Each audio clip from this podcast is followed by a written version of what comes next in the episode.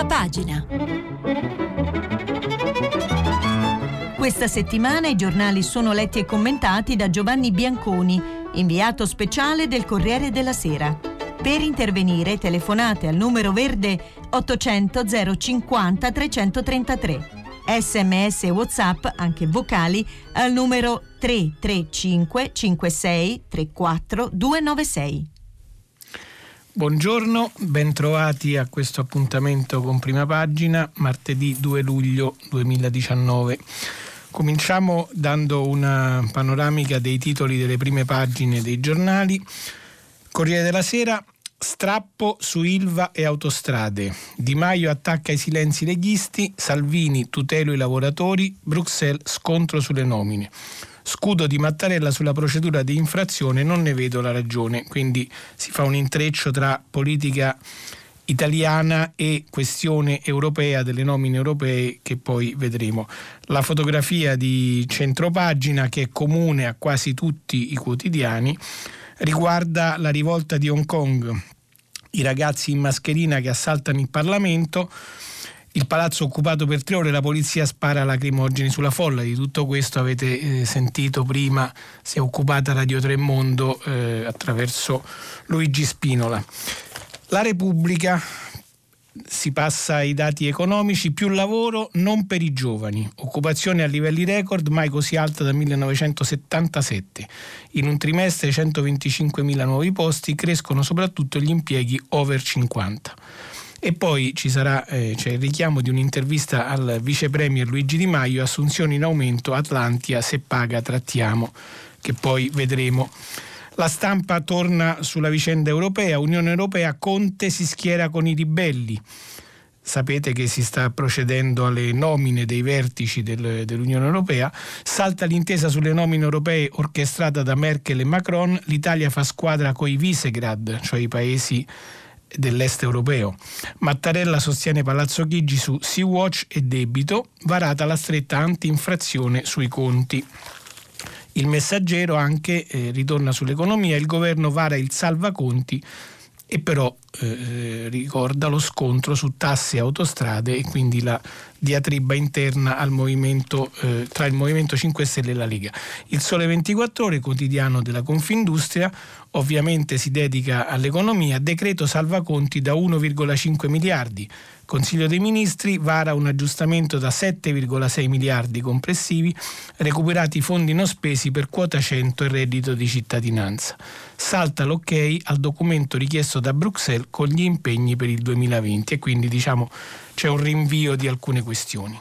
Il giornale diretto da Alessandro Sallusti ha una piccola apertura che torna sulla vicenda Sea-Watch e quindi si riparte dalla richiesta dei PM di convalida del fermo della capitana Carola Rachete, nessuna emergenza e Carola ha voluto speronare la Guardia di Finanza. Queste tra virgolette le accuse dei PM anti-Salvini, ricorda il giornale.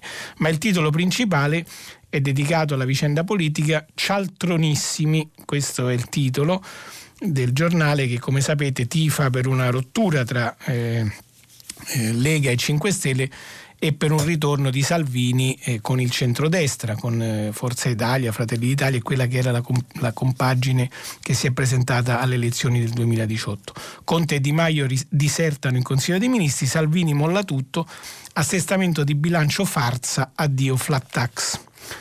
Il fatto quotidiano, eh, oltre a ricordare la vicenda politica che si intreccia con questioni europee ed economia e quindi tre assist a Conte, Mattarella contro l'inflazione, la UE in stallo, UE sarebbe Unione Europea, e i dati sul lavoro che eh, danno una, notizie positive, ha il suo principale titolo su un documento la relazione dei tecnici del Ministero dei Trasporti che condanna Atlantia sulla vicenda autostrade sostanzialmente.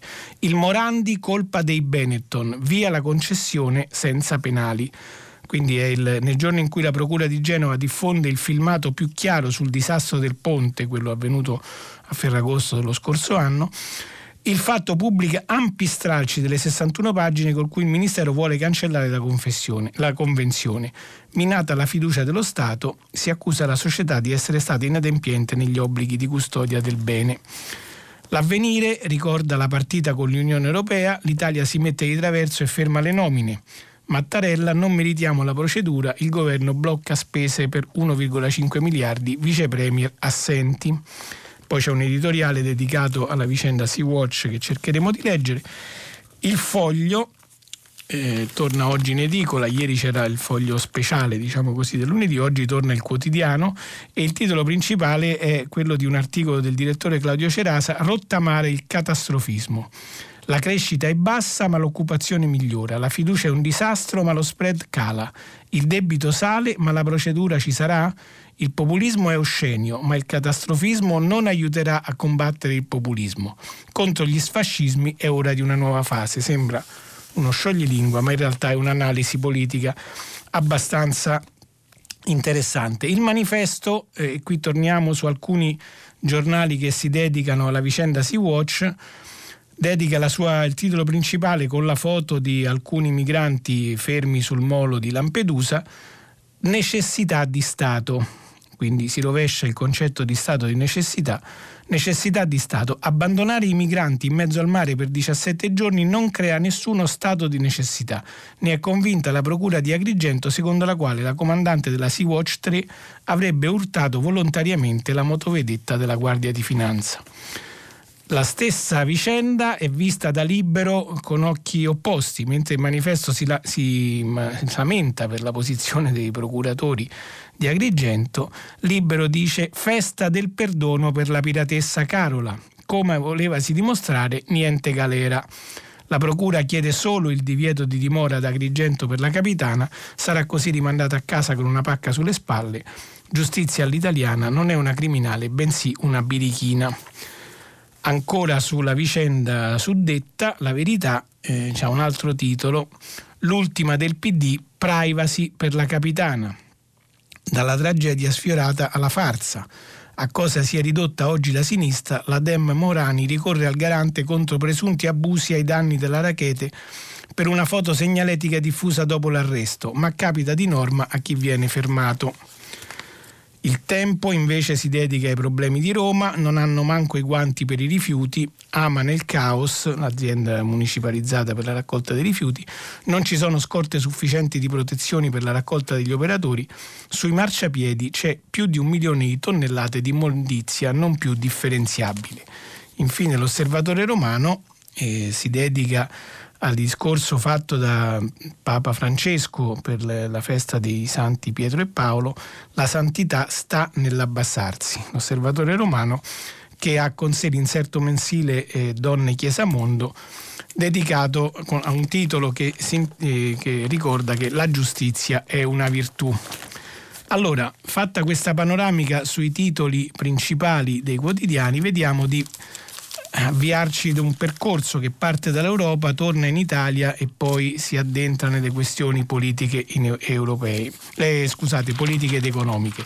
Ma si parte dall'Europa perché, eh, come sapete, l'Italia eh, ha, ha, contribuito, diciamo così, come avete visto da alcuni titoli di giornale, allo stallo la, de, nella decisione dell'assegnazione dei tre incarichi principali che bisogna eh, affidare alla nuova Unione Europea dopo le elezioni di un mese fa. E allora sul ruolo dell'Italia, che l'Italia anche ha giocato su questa vicenda, c'è un articolo di Federico Fubini a pagina 3 del Corriere della Sera che vi vado a leggere. Il titolo è Il socialista olandese affondato dopo il G20. Così l'Italia è diventata ago dell'eurobilancia. Scrive Fubini nella sua analisi. I leader di Germania, Francia, Spagna e Olanda, gli altri paesi europei del G20, erano ripartiti sabato da Osaka tutti con la stessa impressione. L'Italia non si sarebbe opposta a un accordo per portare Franz Timmermans alla guida della Commissione europea. Franz Timmermans è il socialista olandese candidato dal Partito Socialista Europeo alla presidenza dell'Unione Europea. Il premier Giuseppe Conte avrebbe acconsentito a un compromesso che avrebbe nominato, nominato il socialista olandese nel posto di maggiore potere politico dell'Unione Europea e magari un francese come il governatore François Villeroy de Gallo o Christine Lagarde del Fondo Monetario Internazionale alla presidenza della Banca Centrale Europea. Al G20 in Giappone il Presidente del Consiglio deve aver segnalato il suo assenso, più o meno chiaro. Persino all'ingresso nel vertice che sembrava decisivo domenica sera, Conte rimaneva aperto, gli interessava che l'intesa fosse equilibrata. Eufemismo per dire che dal futuro Presidente della Commissione voleva rassicurazioni che l'Italia non sarebbe finita nella rete di una procedura su deficit e debito. Poi però la storia ha preso un'altra piega e continua. All'alba di lunedì Conte si è opposto all'ascesa di Timmermans per una questione di metodo, tra virgolette la frase citata da una dichiarazione di Conte, dato che la prima intesa si sarebbe fatta tra pochi leader europei presenti al G20 di Osaka. E poi eh, si dilunga Fubini sulle varie posizioni dei diversi governi e riprende. Conte ha cambiato posizione vista dai francesi l'Italia non sa cosa vuole, dopo che Matteo Salvini ha fatto conoscere la sua totale contrarietà a Timmermans. E il leader della Lega si è opposto paradossalmente per ragioni simili a quelli dei leader centristi di Sofia, Riga o Zagabria. Regalare anche il proprio assenso a un socialista a Bruxelles scopriva il fianco destro di troppi governi, sovranisti come popolari più moderati. Salvini sarebbe stato scavalcato da Forza Italia, pronta a votare contro Timmermans al, all'Europarlamento. Quindi insomma c'è questo intreccio tra questioni nazionali e questioni europee che Fubini analizza e conclude eh, il suo articolo così. Dall'impasse si proverà a uscire oggi con un punto fermo. I popolari europei si sono riuniti ieri sera e hanno deciso che il presidente della Commissione deve essere uno di loro rivendicano di essere il primo gruppo con la ferocia di chi, guardia, di chi guarda in faccia il proprio declino. Avevano il 36% dei seggi a Strasburgo nel 2009, il 29% nel 2014 il 24% oggi. Il loro candidato meno indigesto per tutti sembra il francese Michel Barnier, già inflessibile negoziatore della Brexit e forse domani non molto più tenero sui conti dell'Italia. A quel punto il presidente della BCE, la Banca Centrale Europea, dovrebbe essere un nordico, magari il cauto finlandese Erkki Liikanen. Tutto questo è incerto, sicuro è solo che i 40 milioni di elettori in più che hanno scelto di votare l'Europea di maggio rispetto a cinque anni fa, tra cinque anni ci penseranno due volte. Non hanno messo la scheda nell'urna per assistere a simili giochi di corridoio. Questa era eh, l'analisi di Fubini che come eh, avete visto ci è partita dalla vicenda europea ma poi si è addentrata anche nelle questioni italiane sulle strategie di Salvini dettate anche da vicende interne. E allora sulle vicende interne eh, entriamo ora partendo dai dati sull'economia diffusi ieri. E allora la Repubblica a pagina 2 ci ricorda che l'Istat eh, lavoro da record ma non fra i giovani sono i dati de, sul tasso di occupazione che tocca il 59%, il massimo dal 77%. La disoccupazione scende sotto il 10%. Boom tra lavoratori over 50, mentre afferma la classe di età tra i 15 e i 24 anni. L'articolo di Marco Ruffolo eh, ci ricorda arrivano i primi dati positivi sul lavoro e da quando i gialloverdi sono al governo e sono dati tutt'altro che trascurabili. A maggio il tasso di occupazione è ai massimi dal 77 e quindi si ricordano questi dati finalmente positivi. Insomma, dati in controtendenza con tutti gli indicatori economici che si piegano verso il basso, dal PIL agli investimenti, dalla fiducia dei consumatori a quella delle imprese. E proprio mentre esplodono decine e decine di crisi industriali, con 158 tavoli aperti e nuove richieste di cassa integrazione straordinaria, uno squarcio di sereno si apre sull'occupazione. Per spiegare il paradosso c'è un commento si riporta un commento di Enrico Giovannini, ex presidente dell'Istat, che dice certamente quel decreto, il decreto dignità, il decreto eh, sulla, sui nuovi posti di lavoro sostanzialmente, certamente quel decreto ha spinto alcune imprese a convertire i contratti a termine, limitati nella durata dalle nuove norme, in rapporti di lavoro a tempo indeterminato, ma per valutare gli effetti di una politica non possiamo accontentarci dei dati di un solo mese. Dati sorprendenti ma non esaurienti. Non sappiamo ancora, ad esempio, quanti siano i part-time tra i nuovi occupati. E sempre su questi dati, eh, naturalmente, è molto soddisfatto il Ministro del Lavoro e dello Sviluppo Economico, nonché Vice Premier eh, Luigi Di Maio, che a pagina 5 della Repubblica viene intervistato. Il titolo è Di Maio, il lavoro è ripartito, autostrade, soluzioni politiche, eh, soluzioni possibili a patto che l'azienda paghi. L'intervista di Goffredo De Marchis, è molto lunga, leggiamo alcune risposte più significative. Inizia così. Ministro Di Maio, i dati sulla disoccupazione e sull'occupazione sono positivi, ma è proprio il caso di festeggiare? L'Italia resta nei bassi fondi della classifica europea. Risponde Di Maio, è sicuramente il caso di dire le cose come stanno, ovvero che il decreto dignità sta producendo gli effetti previsti. Più lavoro e più occupati a tempo indeterminato. 200.000 trasformazioni dal tempo determinato nei primi quattro mesi del 2019 mi e ci hanno attaccato in ogni modo, hanno scritto di tutto e invece avevamo ragione noi. Sul lavoro andiamo avanti, è la vera priorità di questo Paese. Il prossimo passo sarà una legge sul salario minimo proprio per riportare l'Italia sugli standard europei. L'INPS ha certificato che ci sono 4,3 milioni di persone che prendono meno di 9 euro l'ora lordi in Italia. In un paese civile e democratico non puoi lavorare 12 ore al giorno e prendere 600-700 euro al mese. Quello non è lavoro, è schiavitù.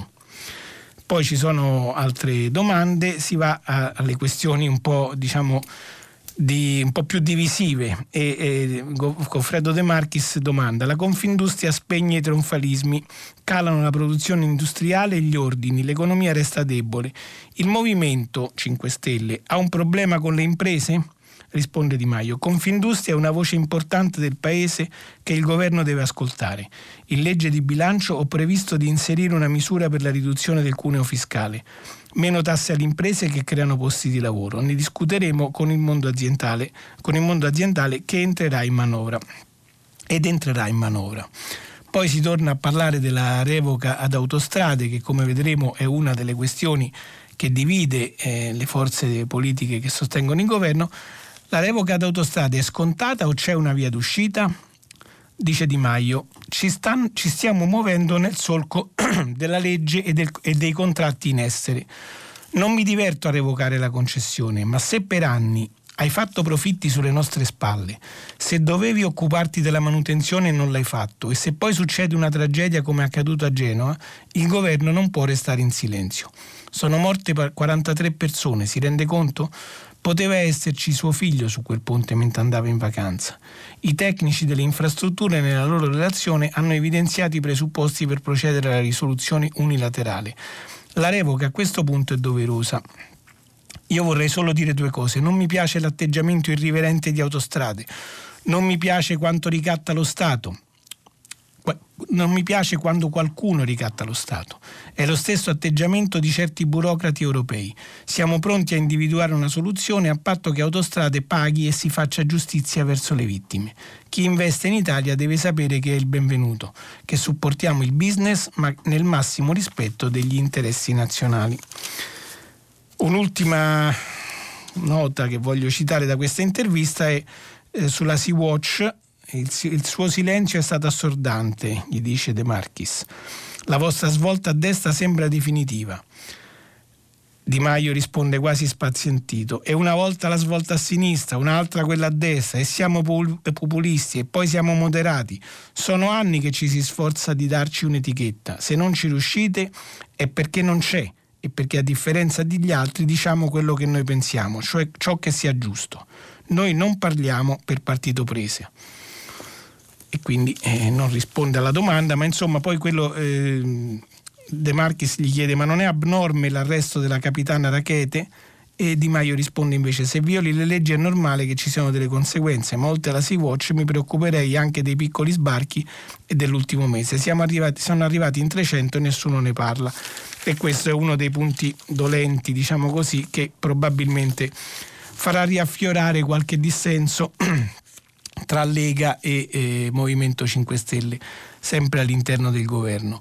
Per quanto riguarda di nuovo la manovra, ieri come sapete c'è stato un Consiglio dei Ministri a cui Di Maio non ha partecipato e invece Salvini è andato via poco dopo che è iniziato, insomma non sembrava così eh, sereno il clima all'interno del Consiglio dei Ministri. In ogni caso il Sole 24 ore dà conto di quello che è accaduto ricordando che è stato varato un decreto che recupera 1,5 miliardi non spesi per quota 100 e reddito. Il eh, Consiglio dei Ministri varato il DDL di assestamento, deficit verso il 2%, salta il documento con gli obiettivi 2020. Scrivono Beda Romano da Bruxelles e Gianni Trovati da Roma. L'assestamento di bilancio non è bastato. Nel pacchetto che l'Italia presenta a Bruxelles per evitare la procedura di infrazione, approvato ieri nell'ennesima riunione complicata del Consiglio dei Ministri, entra anche un decreto legge che blinda in funzione antideficit le minori spese previste per reddito di cittadinanza e quota 100. Poche righe che valgono un miliardo e mezzo. Assestamento e decreto salva conti riportano il deficit di quest'anno verso il 2% concordato con l'Unione Europea a dicembre con una doppia mossa che tra assestamento e decreto riduce di 7,6 miliardi di disavanzo rispetto alle previsioni del DEF di aprile. In termini strutturali, sottolineano dal Ministero dell'Economia e Finanze, l'aggiustamento vale oltre 3 decimali di PIL, andando in direzione opposta al peggioramento dello 0,2% fissato nell'intesa di fine anno e compensa quindi lo sforamento dello 0,3%. 0,3% appunto, registrato nel 2018. Ma del confronto tra il Premier Conte e il Ministro dell'Economia Tria, da un lato e il vice, eh, vice Premier Salvini dall'altro, avrebbe fatto le spese il documento atteso con gli impegni sul 2020, altro tassello fondamentale agli occhi di Bruxelles. La riunione a Palazzo Chigi è stata agitata. Al leghista Salvini non è piaciuta l'assenza dell'altro vice Premier Di Maio, il quale replica l'avevo comunicato il 27 giugno, che non era ai tavoli del governo ma una riunione in corso e ha postato su Facebook, su Facebook, un video in cui ha attaccato il silenzio della Lega sulle concessioni che fa sentire ancora più protetti i Benetton. Salvini, irritato, ha lasciato in anticipo la sede del governo. E quindi si ritorna sempre a questo duello interno alla maggioranza, il, du- il duello tra i due vice premier di cui parla un retroscena eh, pubblicato dal Corriere della Sera a pagina 3, firmato dai due giornalisti che seguono uno la Lega e l'altro il Movimento 5 Stelle, cioè Marco Cremonesi e Alessandro Trocino. Scrivono uno scontro formale, tutto giocato sull'assenza di Luigi Di Maio, ma che in realtà trova il suo fondamento in alcune questioni centrali della polemica politica le sorti dell'ILVA, quindi vediamo che oltre ad autostrade c'è un'altra questione, con quell'immunità penale per l'ArcelorMittal che i 5 Stelle vogliono togliere, la revoca delle concessioni alla società autostrade dopo il collo del Ponte Morandi e infine l'assestamento di bilancio. Non c'è nessun accordo su questi temi e anche se i due leader non vogliono troppo calar- calcare la mano sulle divisioni, le divergenze restano. La Lega in serata tenta piuttosto blandamente di smentire che l'abbandono del Consiglio dei Ministri da parte di Salvini sia in qualche modo polemico.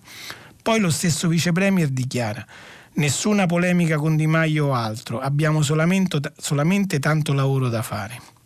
In realtà l'irritazione del capoleghista non dipenderebbe tanto dall'assenza in sé di Luigi Di Maio e dal fatto che lui non ne fosse stato informato in anticipo, e neppure dalle sortite di giornata del capo dei 5 Stelle sul fatto che, in tema di autostrada, il silenzio della Lega sulle concessioni faccia sentire più protetti i Benetton. Il sospetto di Matteo Salvini, quello che più l'ha irritato, sarebbe un altro, e cioè che Di Maio non abbia partecipato al Consiglio dei Ministri soprattutto per non figurare tra i votanti dell'assestamento di bilancio e neppure del miliardo e mezzo ulteriore da accantonare amputando da reddito di cittadinanza e quota 100. Insomma, un modo per tenersi le mani libere. Risultato, né il capoleghista né quello a 5 Stelle alla fine hanno votato quanto era all'ordine del giorno del Consiglio dei Ministri e il ministro dell'economia Giovanni Tria dovrà vedersela con l'Europa portando provvedimenti che, sorpresa, non hanno ricevuto il formale via libera dei due azionisti principali del governo. Fino alla conclusione, arrivano poi insomma, sì, i due giornalisti si dilungano su altre questioni che dividono i grillini dai leghisti e concludono, ma al di là delle frecciatine e dei giochi di equilibrio sugli atteggiamenti, è sulla sostanza delle questioni politiche che si giocherà davvero la partita nei, prossimi giorni. E su alcuni punti fermi Di Maio non intende fare passi indietro. Sulle autostrade ribadisce il no ai Benetton. Noi naturalmente vogliamo trovare una soluzione anche per rispetto delle persone che hanno perso la vita, ma contro i Benetton useremo il pugno duro. Quanto all'attacco a Salvini si minimizza. Era solo una narrazione dei fatti e un aspicio che la Lega appoggi il movimento in questa battaglia, che vede i due alleati su fronti opposti, come sull'Ilva. Anche qui il movimento non intende fare passi indietro.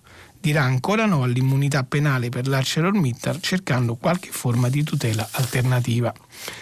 In questa partita eh, ha giocato un ruolo, sta cercando di giocare un ruolo per quanto gli è possibile, il Presidente della Repubblica Mattarella che ieri è intervenuto durante la visita in, in Austria a sostegno sostanzialmente del governo, ricordando che non, c'erano, non ci sono ragioni perché l'Europa attivi una procedura di infrazione nei confronti dell'Italia. E eh, di questo parla nell'editoriale della stampa l'ex direttore del giornale del quotidiano torinese Marcello Sorgi che si intitola Il rammendo che sostiene il Premier. Scrive Sorgi, tra le tante attività che occorrerà rivalutare, oltre che restaurare in questi tempi di transizione all'indietro, sospesi tra le pat- pratiche partitocratiche della Prima Repubblica e l'assoluto indefinito della Terza, c'è sicuramente l'arte del rammendo.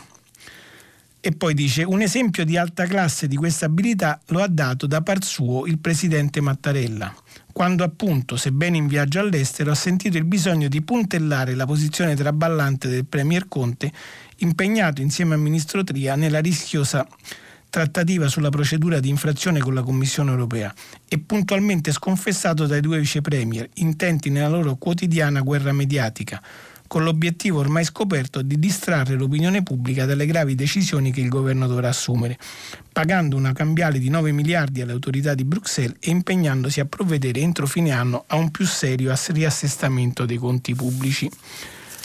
Poi Sorgi si dilunga su queste divisioni e dice alla fine è solo il ritardo nel complesso negoziato sulle nomine che ha costretto i leader europei a prendersi anche la giornata di oggi e a rinviare a domani l'esame del caso italiano, ha fatto sì che l'ennesimo passaggio a vuoto del nostro governo non mandasse per aria la tela fin qui tessuta da Conte e Tria. Ma poiché, se non proprio squarciata, la suddetta tela si era alquanto sgranata, grazie al comportamento dei due vicepremier, è dovuto intervenire il capo dello Stato a rammendarla. Lo ha fatto mentendo il campo tutto il suo peso e tutto il peso della sua credibilità sullo scenario internazionale, il suo ruolo di interlocutore di ultima istanza a cui spesso si rivolgono i partner dell'Italia, sconcertati dall'approssimazione con cui ormai il governo si muove anche sul terreno delicato della politica estera. Al punto in cui sono le cose, resta solo da sperare che il rammendo resista, sapendo che non sarà facile. Quindi Mattarella, diciamo così, cerca di mettere una pezza proprio in eh, termini con il rammendo evocato da Sorgi sulle divisioni che stanno contraddistinguendo l'atteggiamento del governo italiano e quindi mettono in crisi la credibilità anche internazionale del paese in un momento in cui a livello internazionale si sta discutendo una vicenda importante come quella delle nomine, ma non solo. Ma questo rischio di, eh, diciamo così, deficit di credibilità riguarda anche i rapporti con le imprese e quindi le varie questioni che sono sul tappeto, dalla vicenda Ilva alla vicenda autostrade, tornano di attualità. Il fatto, quotidiano diretto da Marco Travaglio, che diciamo eh, è abbastanza solidale con il governo presieduto dal Premier Conte, proprio Conte diciamo più che da Salvini e Di Maio, cioè cerca sempre di mettere in risalto il fatto che il Premier sta cercando di portare avanti la linea politica nonostante la continua lite quotidiana tra i due azionisti del governo, riporta oggi il documento degli esperti che fanno a pezzi il gruppo Benetton sulla vicenda autostrade, così dice il sommario dell'articolo firmato da Carlo Di Foggia. Minata la fiducia dello Stato, colpe gravi. E aprono gli esperti alla revoca senza penali, perché voi sapete che la questione della revoca si è in qualche modo eh, rallentato, bloccato un anno fa quando ci fu la tragedia del Ponte Morandi subito tutti dissero ah, non si deve aspettare i processi, bisogna intervenire subito, revochiamo immediatamente la concessione eh, alla società che gestisce le autostrade, poi però si è visto che si sarebbe dovuto pagare una penale di svariate decine di milioni. E quindi, e quindi eh, la vicenda, se la relazione degli esperti porta a eh, concludere che non si devono pagare le penali, questo aiuterebbe chi, come il Movimento 5 Stelle, in questo caso contro il parere di Salvini, che nel frattempo ha fatto marcia indietro rispetto a quello che diceva un anno fa, vorrebbe una revoca immediata. E allora scrive eh, Carlo Di Foggia sul fatto di oggi. Il disastro del ponte Morandi di Genova ha mostrato che Autostrade per l'Italia è inadempiente verso i suoi obblighi di concessionario e con colpe gravi verso gli interessi pubblici. Per questo lo Stato può revocare la concessione senza pagare le mega penali regalate al gruppo controllato da Benetton dalla Convenzione del 2007, o quantomeno rinegoziare un rapporto squilibrato. Le relazioni degli esperti nominati dal Ministro delle Infrastrutture Danilo Toninelli è un atto d'accusa pesante al punto che, spiegano i giuristi, è venuta meno la fiducia del concedente, lo Stato, sull'idoneità del concessionario a mantenere in sicurezza la, realtà, la rete autostradale affidatagli, cioè 3.000 km di strade. La relazione parte da una premessa. La Convenzione del 2007 è stato un regalo ai Benetton, frutto di una disciplina speciale ed eccentrica rispetto a quella legale, normata da leggi che pure le sono sovraordinate, come il Codice civile, quello della strada e quello degli appalti. Il tutto blindato dall'approvazione per legge grazie a una norma voluta dal governo Berlusconi a maggio 2018 senza discussione. E più avanti si dice il cuore delle contestazioni riguarda gli obblighi del concessionario. ASPI, cioè l'Autostrade per l'Italia, sostiene di non avere la custodia legale del Morandi e che le uniche cause di inadempimento previste riguardano solo omissione o ritardo dei lavori, a cui si può porre rimedio. La replica dei giuristi è dura. Il concessionario, dice il codice della strada, ha i diritti e i doveri del proprietario e il codice, articolo 1177, prevede che l'obbligazione di consegnare una cosa determinata include quella di custodia fino alla consegna. La concessione peraltro obbliga al mantenimento della funzionalità delle infrastrutture. ASPI ha violato tutti e tre quegli obblighi, un grave inadempimento che supera gli articoli 8 e 9 e rende nulla la maxi penale.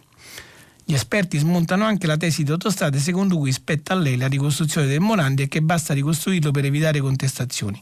Se così fosse, spiegano, potrebbe collassare gran parte della rete autostradale e Aspi se la caverebbe ricostruendo le opere prima della fine della concessione.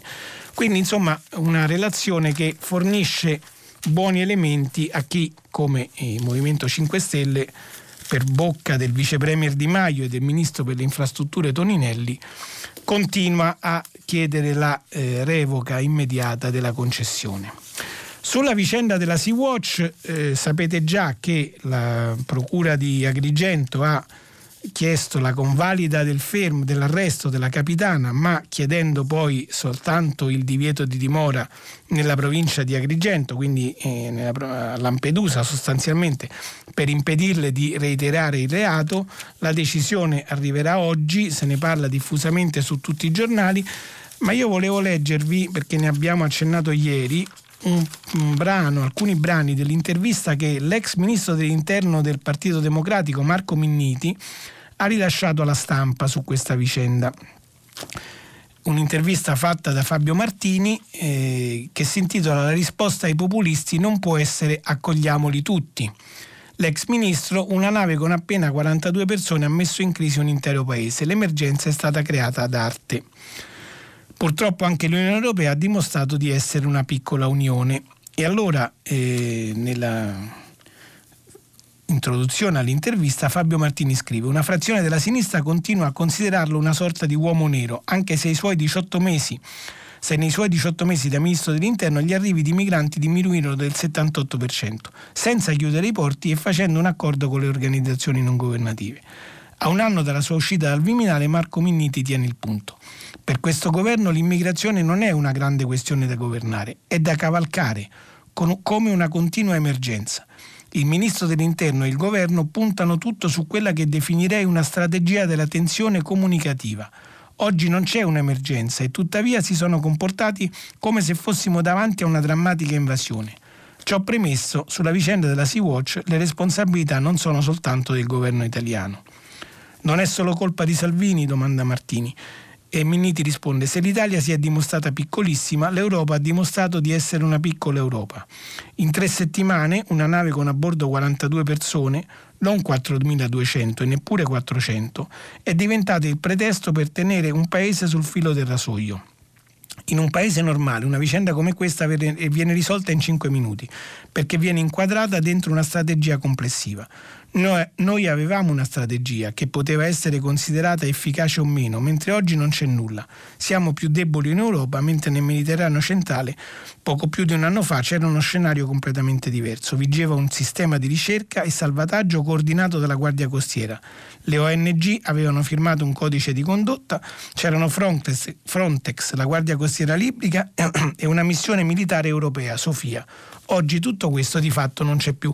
E poi Minniti va avanti eh, riportando sostanzialmente le ragioni di un governo che affronta il problema e non lo cavalca, come accusa lui, per motivi propagandistici.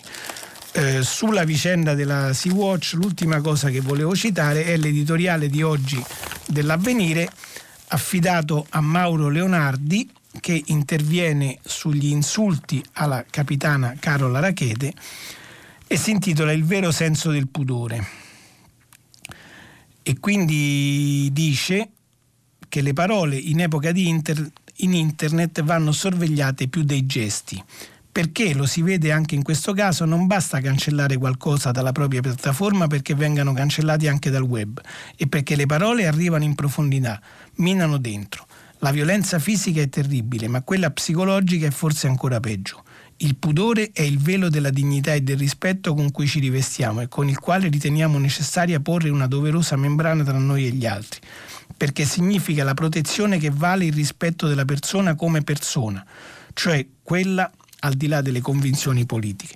E poi eh, ricordando gli insulti che ci sono stati verso la comandante della Sea-Watch, ed soprattutto dopo quello che ha fatto, cioè il forzo del blocco navale, l'ingresso a Lampedusa, lo spennonamento o, o similtale, diciamo così, della eh, motovedetta della Guardia di Finanza, Leonardi scrive: Il pudore, però, più che un discorso, è un senso, come il senso del buon umore, il senso del ridicolo, il senso della misura, quello estetico, quello della giustizia o quello del buon gusto.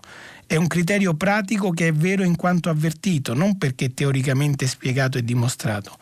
E così gli insulti a Carola Rachete sono schifosi senza dover spiegare il perché. La conclusione dell'articolo è il pudore è una sapienza pratica come l'arte e l'arte ha bisogno di gente commossa, non di gente riverente. Dire che gli insulti a Carlo Rachete sono irricevibili e punto, che lo sono a prescindere da qualsiasi ragione politica, vuol dire educare alla capacità di discernere con facilità, per istinto, se sia o no pudica una situazione. E, edu- e questa educazione è semplicemente rendersi conto di essere disagio, di diventare rossi, di commuoversi in negativo perché quegli italiani che a Lampedusa hanno detto quelle cose mi fanno vergognare e fanno venire voglia anche a me di chiedere scusa come italiano alla capitana della Sea-Watch. Come vedete una, una posizione molto netta e in netta contrapposizione a quella di tanti e di alcuni giornali che abbiamo visto prima, dal giornale a Libero alla Verità, insomma, sono due schieramenti difficilmente compatibili tra loro. Altre vicende, torna all'attualità il caso Palamara con nuove intercettazioni che eh, questa volta tirano in ballo il procuratore generale della Cassazione, una vicenda di cui abbiamo parlato a lungo, avete parlato a lungo nelle scorse settimane, se ne continuerà a parlare, credo io, anche perché oggi il Consiglio Superiore della Magistratura si riunirà per provare a definire almeno un percorso per decidere il destino di Luca Palamara, l'ex presidente dell'Associazione Magistrati, ex consigliere del CSM, accusato di corruzione e partecipe, artefice delle manovre per le nomine nelle procure. Allora è stato intercettato mentre parlava con il procuratore generale della Cassazione, cioè il massimo rappresentante della, della pubblica accusa in Italia, colui che peraltro ha promosso l'azione disciplinare nei confronti di Palamara, ma che è amico di Palamara, è collega di corrente è membro del CSM di diritto in quanto procuratore generale della Cassazione e il 21 eh, maggio scorso è stato intercettato mentre discuteva di Palamara proprio dell'inchiesta a suo carico. Ne scrivono tutti i giornali, io cito l'inizio dell'articolo di Carlo Bonini sulla Repubblica, eh, articolo intitolato CSM, le soffiate a Palamara del procuratore di Cassazione, le nuove intercettazioni a Perugia ti indagano per le cose con Adele il viaggio a Dubai. Così Fuzio, invece di esercitare l'azione disciplinare, informa il PM delle indagini su di lui. L'azione disciplinare poi l'avrebbe esercitata 20 giorni più tardi. Scrive Bonini nel suo articolo, l'inchiesta della Procura di Perugia sul mercato delle nomine al CSM non sembra aver insegnato nulla alla magistratura italiana. L'abisso in cui sta precipitando la sua reputazione torna infatti a spalancarsi sotto la spinta di nuove intercettazioni che documentano due circostanze. La prima, Riccardo Fuzio, procuratore generale della Cassazione e in quanto tale membro di diritto del CSM e titolare dell'azione disciplinare promossa nei confronti di Palamara, era nella manica dello stesso Luca Palamara. Diciamo pure una sua appendice di corrente, entrambi appartengono a Unità per la Costituzione al punto da incontrarlo il 21 maggio scorso per discutere dell'operazione e dei voti che avrebbero dovuto eleggere il procuratore generale di Firenze Marcello Viola, procuratore di Roma e per metterlo al corrente di alcuni dettagli dell'inchiesta per corruzione nei suoi confronti a Perugia. La seconda, figlia della prima, la seconda circostanza messa in luce, diciamo. Per due settimane, dal 16 giugno scorso, Fuzio non ha dissimulato il contenuto, degradando la banale discussione sulla vita interna della corrente dell'intercettazione che lo... Eh, dell'intercettazione che aveva della conversazione avuta con Palamara. E quindi proteggendosi dietro l'appello rivolto dal capo dello Stato al plenum il 21 giugno, si volti pagina, e scommettendo sul silenzio complice del Consiglio che il testo di quella intercettazione conosce da 15 giorni, ha confidato che il segreto tenuto artificialmente in vita sul suo contenuto avrebbe consentito di sollevarsi da una decisione non procrastinabile quella di dover rassegnare le proprie dimissioni come le più elementari ragioni di responsabilità e decoro istituzionale avrebbero dovuto e dovrebbero a maggior ragione oggi suggerirgli di fare. Questa la prosa un po' definitiva, diciamo così, di Bonini per spiegare la situazione. Vedremo adesso il procuratore generale che cosa farà e come si comporterà. Rimangono pochissimi minuti, io volevo eh, soltanto segnalare alcune eh, cose di cronaca, alcune, un paio di notizie di cronaca se ne abbiamo il tempo. Una presa dal messaggero che riguarda Roma, ma eh, riguarda Piazza Venezia, cioè la parte principale di Roma, eh, la, la, piazza principale di Roma che tutti gli italiani probabilmente conoscono. Piazza Venezia che è ridotta a un campo di patate, una, una piazza piena di buche in totale dissesto con i sanpietrini che saltano e ogni volta percorrerla e, e attraversarla è un, un rischio. E allora un articolo di Simone Canettieri ci ricorda che Piazza Venezia è una ferita aperta a quattro anni d'attesa con i fondi pronti. Per il giubileo del 2015 il governo stanziò 5,6 milioni di euro per rifare il manto stradale, ma il comune non riesce a comporre la commissione per assegnare l'appalto. E questo è. Eh, si ricorda che i, soldi sono stati eh, stanziati per il giubileo del 2015, ma ancora non sono spesi. C'è la soluzione rifiuti lasciata nel cassetto, citata dal direttore del Tempo Franco Bechis, che ricorda che la crisi dovuta alla chiusura per la manutenzione di Malagrotta si poteva evitare e in Ama mancano anche i guanti per gli operatori predisposti alla raccolta terra, quindi ancora un allarme sull'emergenza rifiuti a Roma. Infine, eh, una notizia che prendo dal Corriere della Sera Baby Gang aggredisce due bagnini. È successo a Jesolo, 15 di 30 identificati, quasi tutti minorenni, erano stati allontanati dalla torretta di salvataggio, cioè si sono eh, diciamo così, rivoltati contro bagnino, contro i bagnini che eh, in, invitavano questi ragazzini a, ad essere più attenti loro, durante i loro comportamenti sulla spiaggia. Ci fermiamo qui, il tempo è esaurito, eh, qualche minuto di pubblicità e poi ci risentiamo per il filo diretto. Pronto? Sì, buongiorno. Buongiorno. Eh, buongiorno a tutti, Alessandro dalla provincia di Genova. Sì. Eh, mi sono appena fermato perché la redazione mi ha detto di sostare prima di imboccare una delle autostrade Liguri. Sì. Una delle autostrade Liguri, poi vabbè, ovviamente complicate morfologicamente, ma complicate ancora più dalla, della gestione che è stata affidata magari qualche anno fa.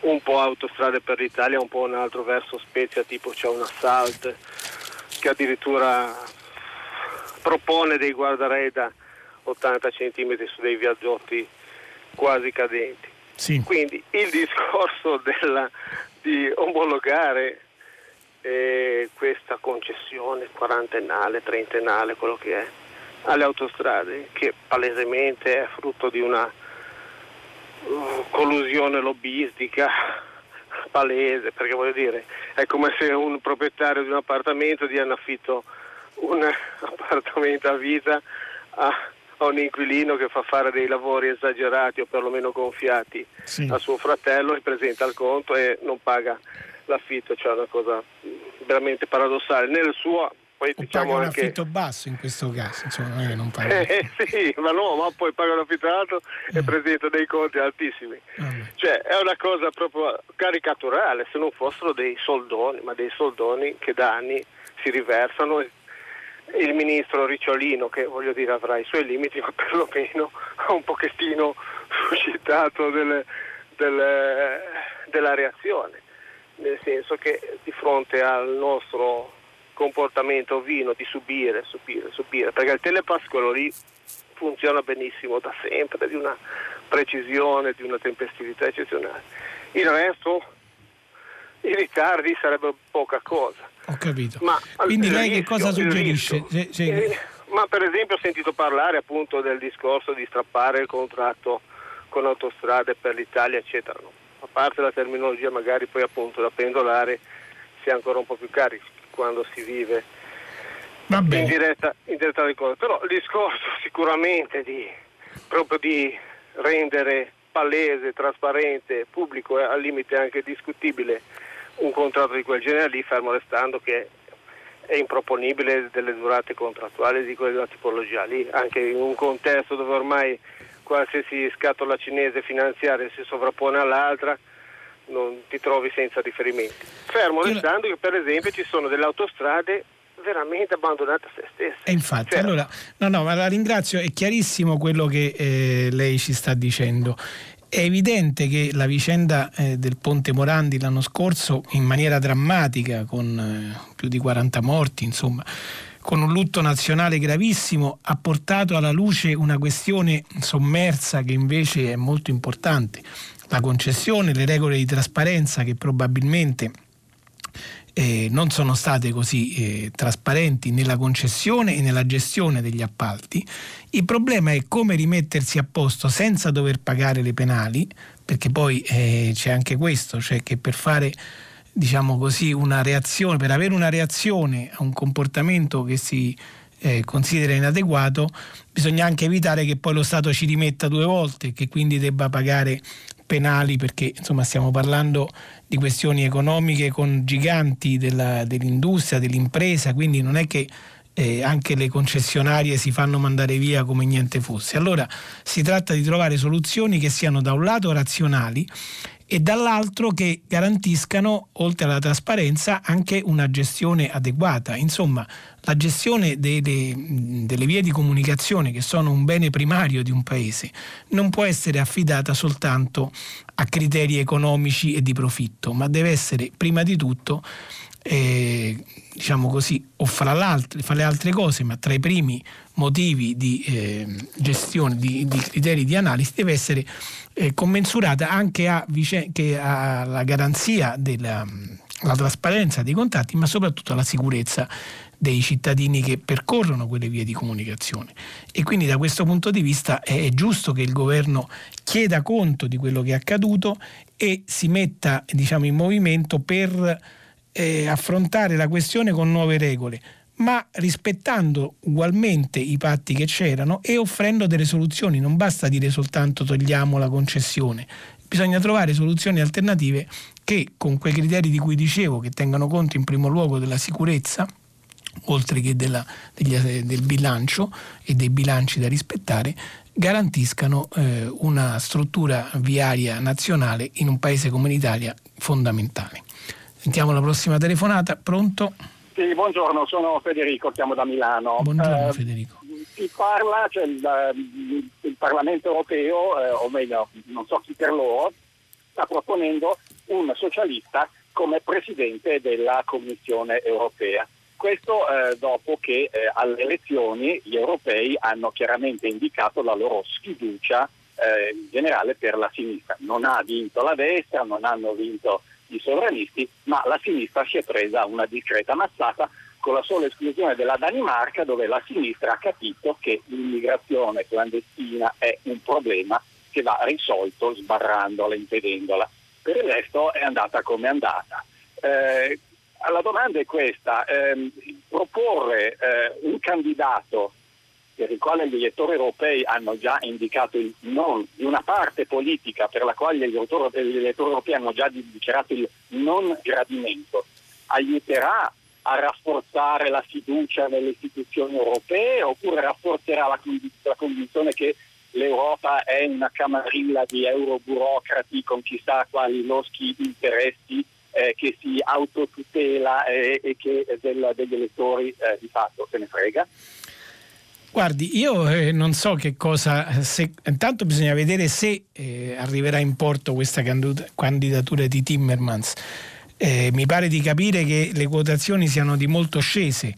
È evidente, è vero quello che lei dice, cioè che i socialisti non sono i vincitori delle, delle elezioni europee e quindi è curioso che eh, ci sia un eh, presidente dell'Unione Europea di un partito che non ha vinto, però è vero anche che la nomina eh, si fa con un accordo tra i partiti, tra i primi partiti e i popolari europei. Insieme ai socialisti sono comunque diciamo così gli azionisti di maggioranza della maggioranza che si dovrà comporre anche con i liberali e con i verdi al Parlamento europeo e più in generale nella gestione dell'Unione europea. Quindi quella nomina sarebbe stata comunque un compromesso, poi dopo la Banca Centrale sarebbe andata a un altro a esponente di un'altra, eh, diciamo così, dottrina politica probabilmente e la presidenza del Parlamento europeo a un altro partito ancora. Quindi si tratta di accordi che prevedono anche eh, premier di minoranza, possiamo dire così, parafrasando quello che può accadere negli altri paesi. E il punto è, eh, non è un problema di confermare l'euroburocrazia oppure no e la distanza dei cittadini, il punto è la politica che tutto questo porterà con sé, cioè che politica faranno nuove eh, gesti- la nuova gestione della, dell'Unione Europea, se sarà una politica più incline ai bisogni dei cittadini oppure se sarà ancora una politica tutta diciamo così autoreferenziale come dice lei e chiusa all'interno del rispetto di alcune rigide regole. Eh, c'è da augurarsi che l'esito delle elezioni europee eh, porti con sé anche l'idea per questi leader che stanno decidendo il futuro dell'Unione Europea e porti con sé la, la, considerazione che i cittadini hanno bisogno di qualcosa di diverso, di un'Europa più solidale, più aperta alle esigenze dei vari paesi e delle varie istanze nazionali. Vedremo che cosa accadrà, vedremo che cosa accadrà con la nomina in primo luogo del Presidente. Adesso è più probabile, eh, almeno a leggere i giornali di stamane, che il candidato sia un popolare francese che comunque... Eh, poi sarebbe, dovrebbe essere votato anche dai socialisti e vedremo che cosa accadrà. Pronto? Pronto, buongiorno. Buongiorno. Sono Graziella, chiamo da Padova. Eh, senta, io mh, mm, ho chiamato pur sapendo che mh, mm, nelle prime pagine, neanche credo nelle seconde dei giornali, l'argomento che io eh, pro- propongo e metto in evidenza eh, non, non ci sono oggi. Mi riferisco alla serie di telefonate continue di soprattutto uh, operatori gestori telefonici che fanno nelle case degli italiani in questo periodo e anche nei precedenti. E c'è una, una, grave conseguenza di questo. Quando chiamano mm, nelle case possono esserci persone anziane deboli, anche giovani deboli e mm, si trovano poi invischiati in vicende terrificanti. Guardi, io per esperienza, perché sto aiutando una famiglia che ha, ha avuto dei problemi, eh, cosa è successo? Non faccio nomi ma si può capire una, la principale compagnia telefonica nostra.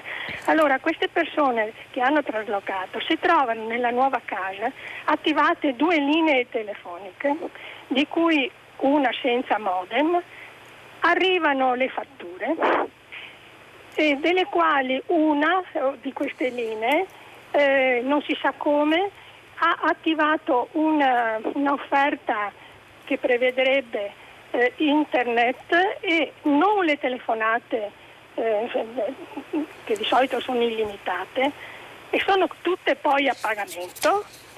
I contratti non si sa chi li abbia firmati e stipulati e arrivano bollette anche da 200 euro. Allora, io, le associazioni dei consumatori sono piene di persone che vanno a protestare e addirittura io ho contattato i carabinieri e ho detto che ci sono continue denunce. Io credo che sia il momento di mm, stimolare la, la, la, la, discussione su queste cose, ci devono essere dei provvedimenti molto seri perché le, le famiglie veramente vivono dei momenti drammatici, possono esserci delle persone anche deboli che, che quando si vedono arrivare una bolletta da 200 euro muoiono, quindi veramente mm, guardi è una bomba innescata quella delle telefonate. No ma è, la, la, capisco benissimo. È una vicenda di cui i giornali non hanno parlato oggi o in questi giorni ma di cui si sono invece occupati molto in passato. Ogni tanto capitano eh, fatti di cronaca che eh, riportano queste vicende.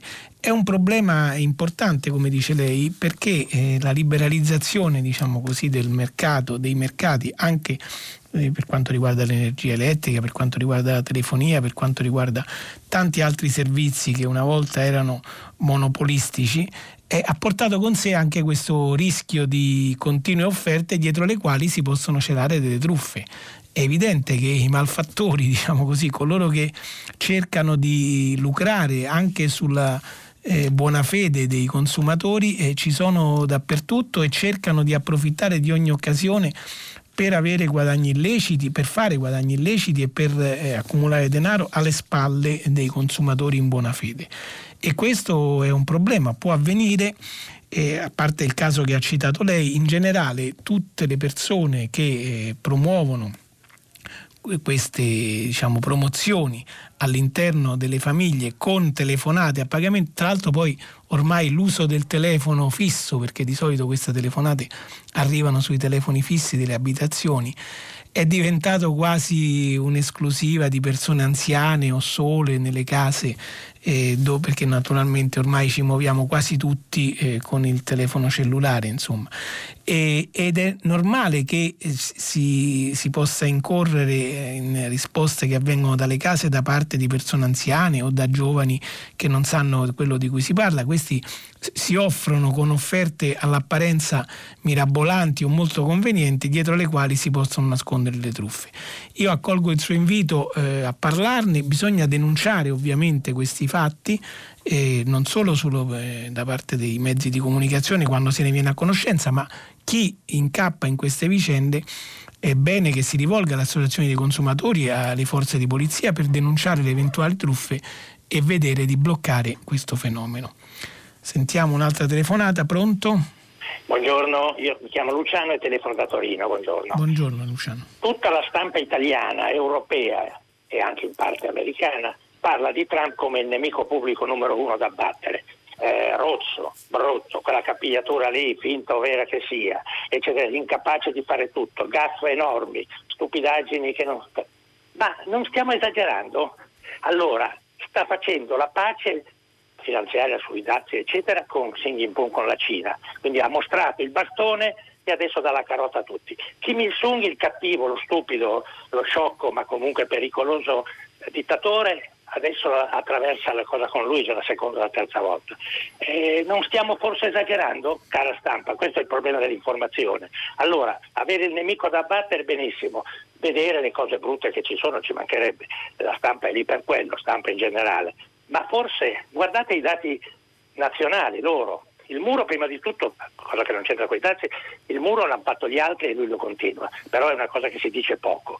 Il libro di Federico Rampini, che è un uomo di sinistra a sinistra, dalla TGC in avanti, lo evidenzia dicendo accidenti, abbiamo gli indici più alti in assoluto, la disoccupazione ai minimi storici, ma eh, sarà quello che sarà, non piacerà, non lo inviteremo a cena perché magari si mette pure le dita nel naso, scusi il discorso, quindi non sta bene che lo si inviti, non magari va bene. Non nelle... mette, ma porca miseria, ah, secondo me, adesso scusi, eh, ma è una, è una cretinata, sai che sì, si invitano sì, a cena sì. le persone per bene, non quelle che tirano fuori eh, scemate, eccetera, come magari sono il sottoscritto.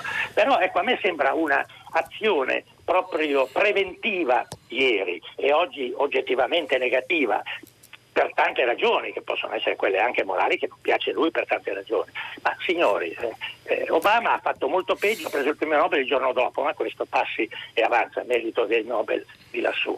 Io trovo che siete un po', siete in generale, eh, le informazioni sono un po' esasperati. Difatti, ripeto, Francesco Federico Rampini lo dice proprio con amarezza, dice perché io Trump non l'ho mai amato, non lo amo nemmeno adesso, però devo dire, guardiamo i dati accidentaccio. E anche sul muro, ripeto quello che sì, ho detto sì, prima. no, è chiarissimo quello che lei... Accidentaccio. Cattivo, sì, sì. Cattivo, cattivo, ad ogni costo. Lei denuncia un pregiudizio, diciamo così, negativo nei confronti del Presidente degli Stati Uniti, eletto a sorpresa ormai quasi tre anni fa, e non se l'aspettava nessuno, eppure la maggioranza degli americani ha voluto provare questa novità che evidentemente da un certo punto di vista sta dando buoni risultati sul fronte dell'economia. Non a caso il vice premier italiano eh, Salvini cita sempre la ricetta americana, lo shock fiscale per eh, provare a rilanciare l'economia italiana. Io sinceramente non so se, se avrebbe gli stessi effetti, si tratta di due economie profondamente diverse. Per quanto riguarda la politica internazionale, fermo restando che eh, prima di questa trasmissione eh, Radio Tremondo si dilunga spesso sulla vicenda americana, sulla gestione di Trump del mondo e non soltanto degli Stati Uniti. E le confesso che eh, non sono soltanto i giornali italiani ad essere spesso preoccupati di certi atteggiamenti del presidente americano. E quindi evidentemente è una preoccupazione che non riguarda ed è un pregiudizio, lei lo chiama, ma insomma un atteggiamento critico che non riguarda soltanto la stampa italiana. Il, il, problema è vero che adesso sta facendo la pace con la Cina, ma eh, prima della pace appunto la guerra dei dazi ha provocato qualche problema. Le tensioni con l'Iran sono un altro problema e tirare sempre la cinghia per poi provare a riavvicinarsi può portare anche al fatto, eh, al rischio che la, la cinghia, la corda o quello che insomma si vuole si spezzi e quindi questo può provocare conseguenze eh, diciamo difficili da governare successivamente. È vero però che finché c'è il consenso eh, eh, Trump ha il diritto di governare e noi abbiamo il dovere di osservare i fatti e valutarli per quello che sono indipendentemente da quello che eh, sono i nostri giudizi morali e di eh, politica su alcune questioni. Vedremo comunque tardi, tra un anno e poco più ci sarà la riprova e vedremo se i cittadini americani saranno soddisfatti di questa gestione e se confermeranno o meno la presidenza eh, degli Stati Uniti a Donald Trump oppure sceglieranno ancora una volta di cambiare. Quella sarà la cartina di tornasole vera per il giudizio non soltanto del mondo ma in primo luogo degli cittadini statunitensi. Sentiamo un'altra telefonata, pronto? Pronto? Sì, buongiorno. buongiorno. Sono Sebastiano, chiamo da Catania. Buongiorno.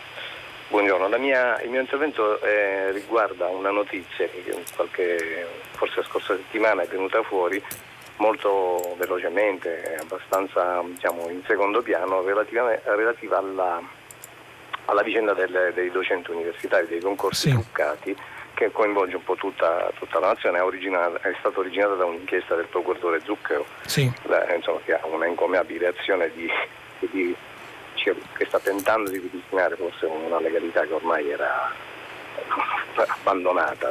Sì, sì, ma non è solo lui che fa indagini sui concorsi universitari, eh? ce no, ne sono no, state in tante altre città. Quello, sì, sì, eh, quella, no, l'ultima è della quello, Procura di Catania, esatto, esattamente. L'ultima è questa, sì, non è una diciamo, la vicenda era mh, sotto banco nota a tutti, tutti sapevano che eh, bene o male questi erano i criteri di, di, selezione erano dei criteri che non rispondevano al, al criterio di merito, al criterio a, a, cui avrebbero dovuto essere ispirati. Però la cosa che mi stupisce, al di là del, delle considerazioni che possono eh, nascere su, sul, sul, carattere disastroso, sulle conseguenze disastrose che può avere una, un, un, un, meccanismo del genere sul futuro della nazione perché si, si, si, si mina alla base il criterio di, di selezione della classe dirigente, il, la, la, qualità de, de, delle, delle, persone, ma diciamo, eh, di, tutta la formazione del, della, della classe dirigente della nazione e il silenzio che poi invece è seguito sugli organi di stampa e i media in genere nazionali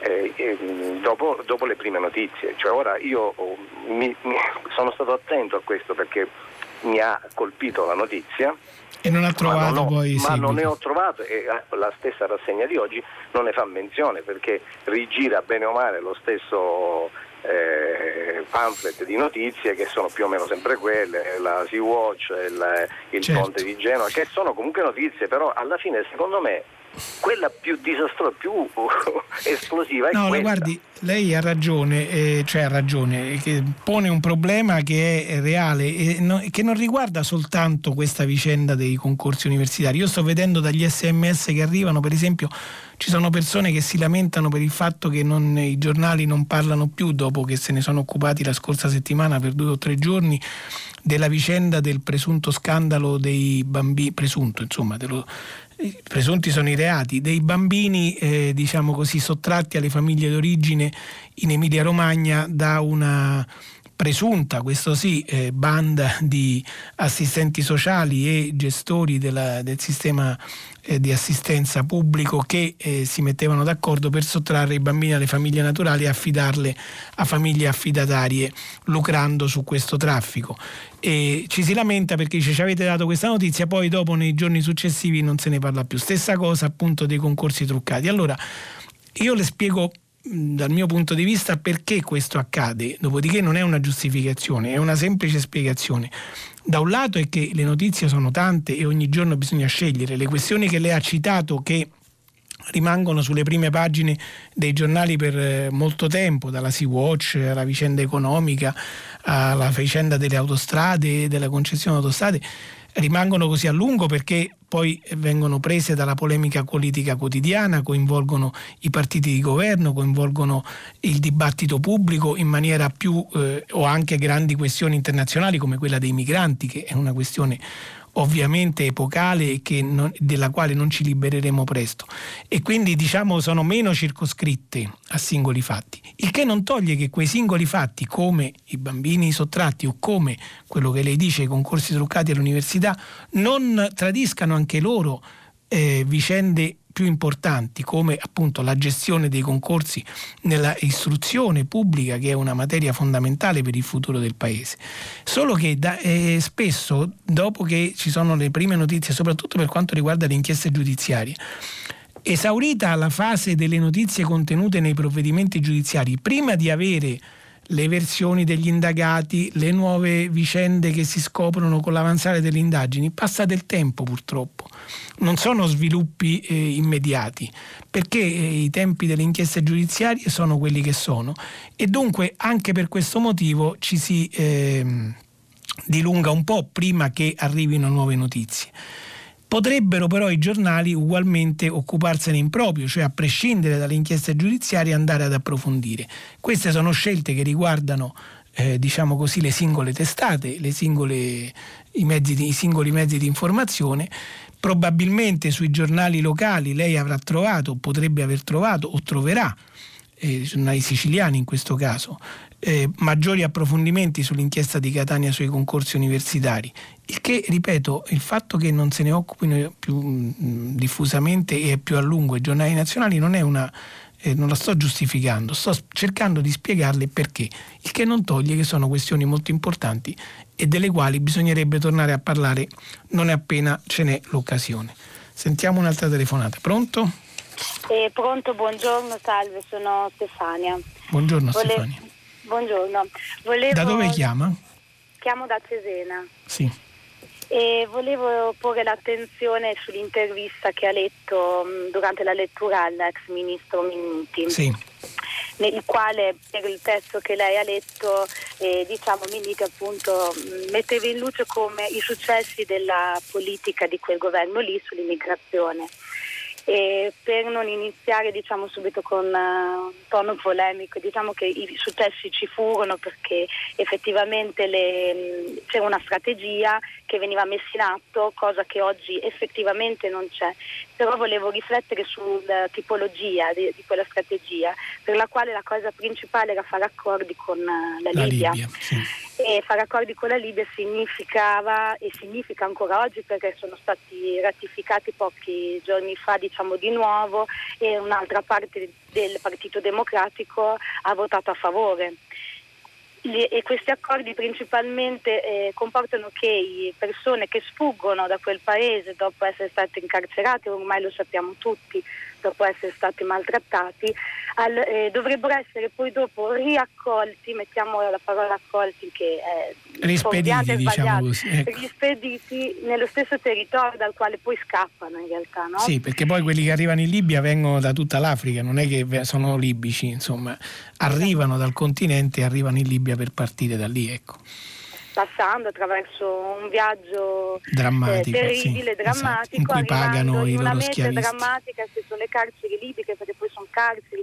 Esatto. Ecco, questa, mh, vorrei appunto porre la, la, riflessione su questo e allo stesso tempo eh, pensare al fatto anche degli accordi con l'Europa. È vero, Minniti in quel periodo lì riusciva, quel governo lì, riusciva a trattare con l'Europa, è verissimo, ma trattando con l'Europa si è anche allargato il territorio di competenza delle acque marittime dando eh, alla Libia, allargando il territorio diciamo, delle acque internazionali, allargando la competenza alle motovedette libiche e dando anche i mezzi. Questo appunto sempre nell'ottica di una strategia che funziona. Allora mi chiedo, è una, sì è una strategia che funziona, ma anche questa è una strategia eh, che non porta il bene degli poveri esseri umani che comunque cercano una vita migliore. Certo. Ecco, questa era la mia riflessione, la ringrazio no, Sono io che ringrazio lei. Eh, è chiaro che Minniti difende la sua politica, che era una politica di accordi con il nord e con il sud, diciamo. A sud con la Libia e con altri paesi da cui partivano e partono e continuano a partire i migranti, e con il nord, cioè con l'Europa, con il governo europeo per cercare di coinvolgere l'Europa in questa gestione.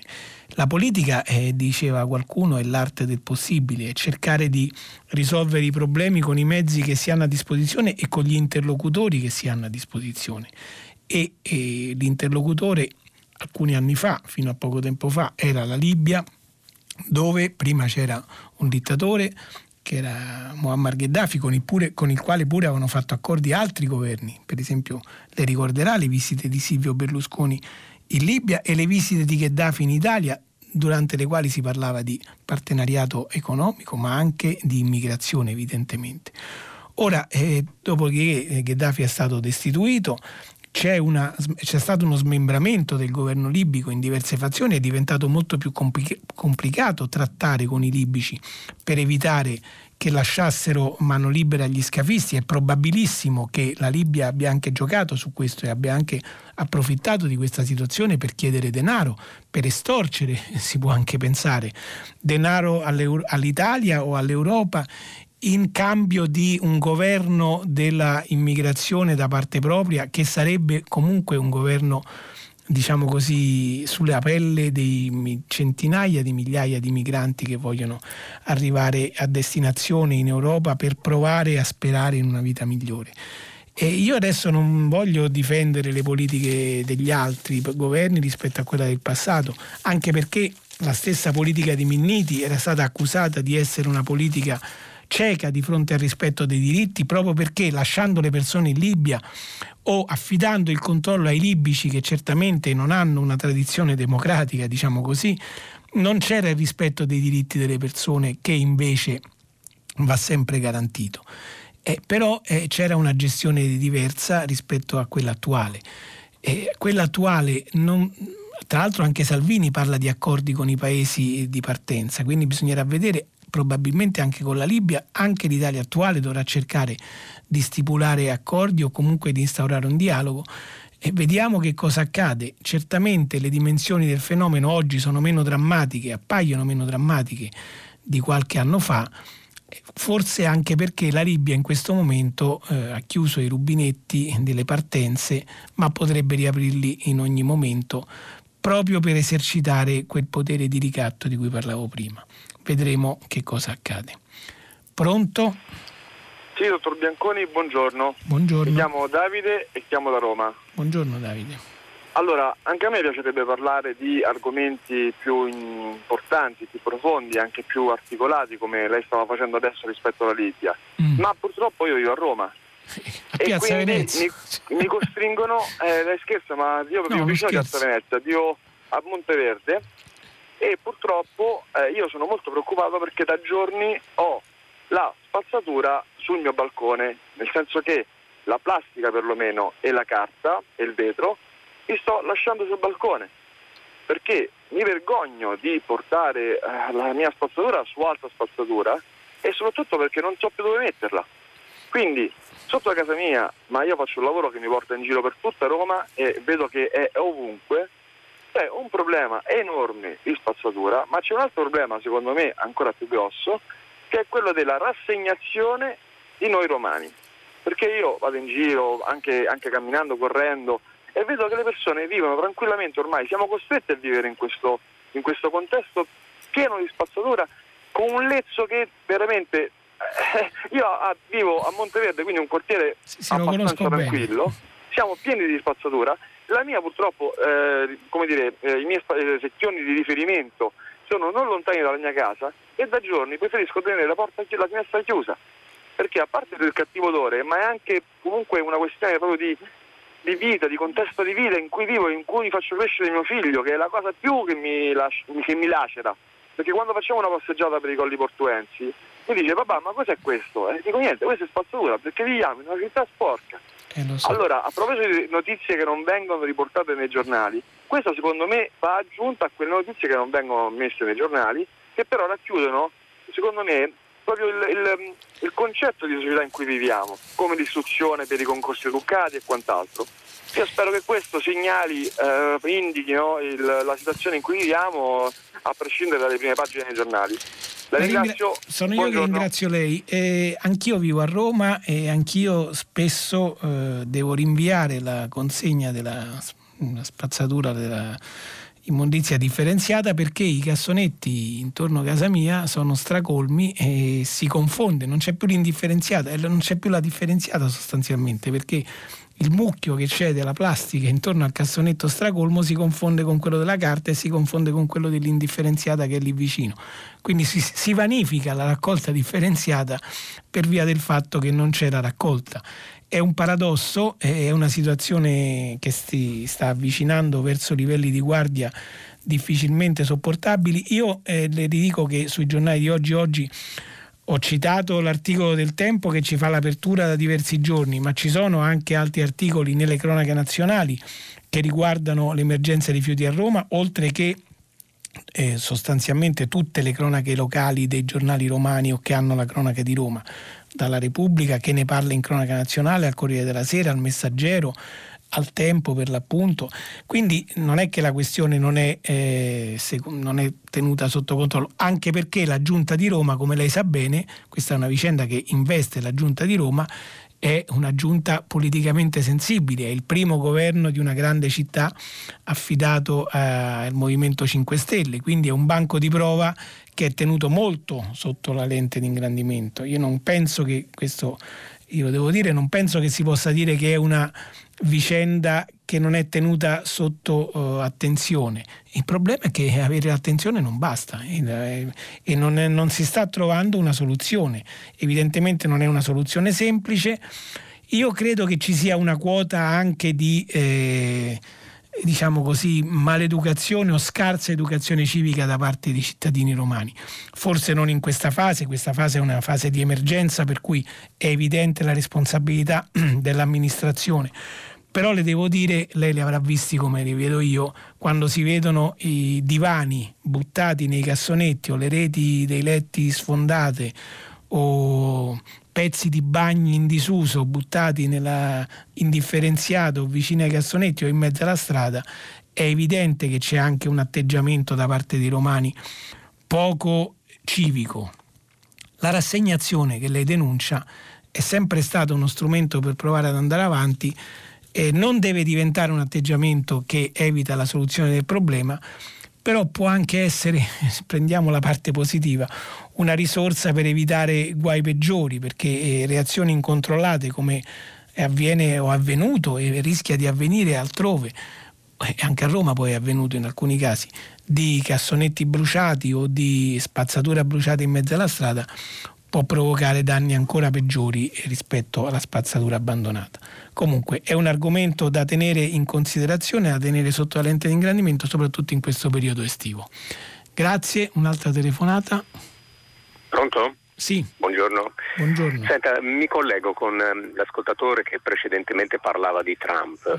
Io credo che rispetto a Obama il, eh, il, successo di Trump sia dovuto al fatto che ha concentrato tutta la sua attenzione sul breve periodo.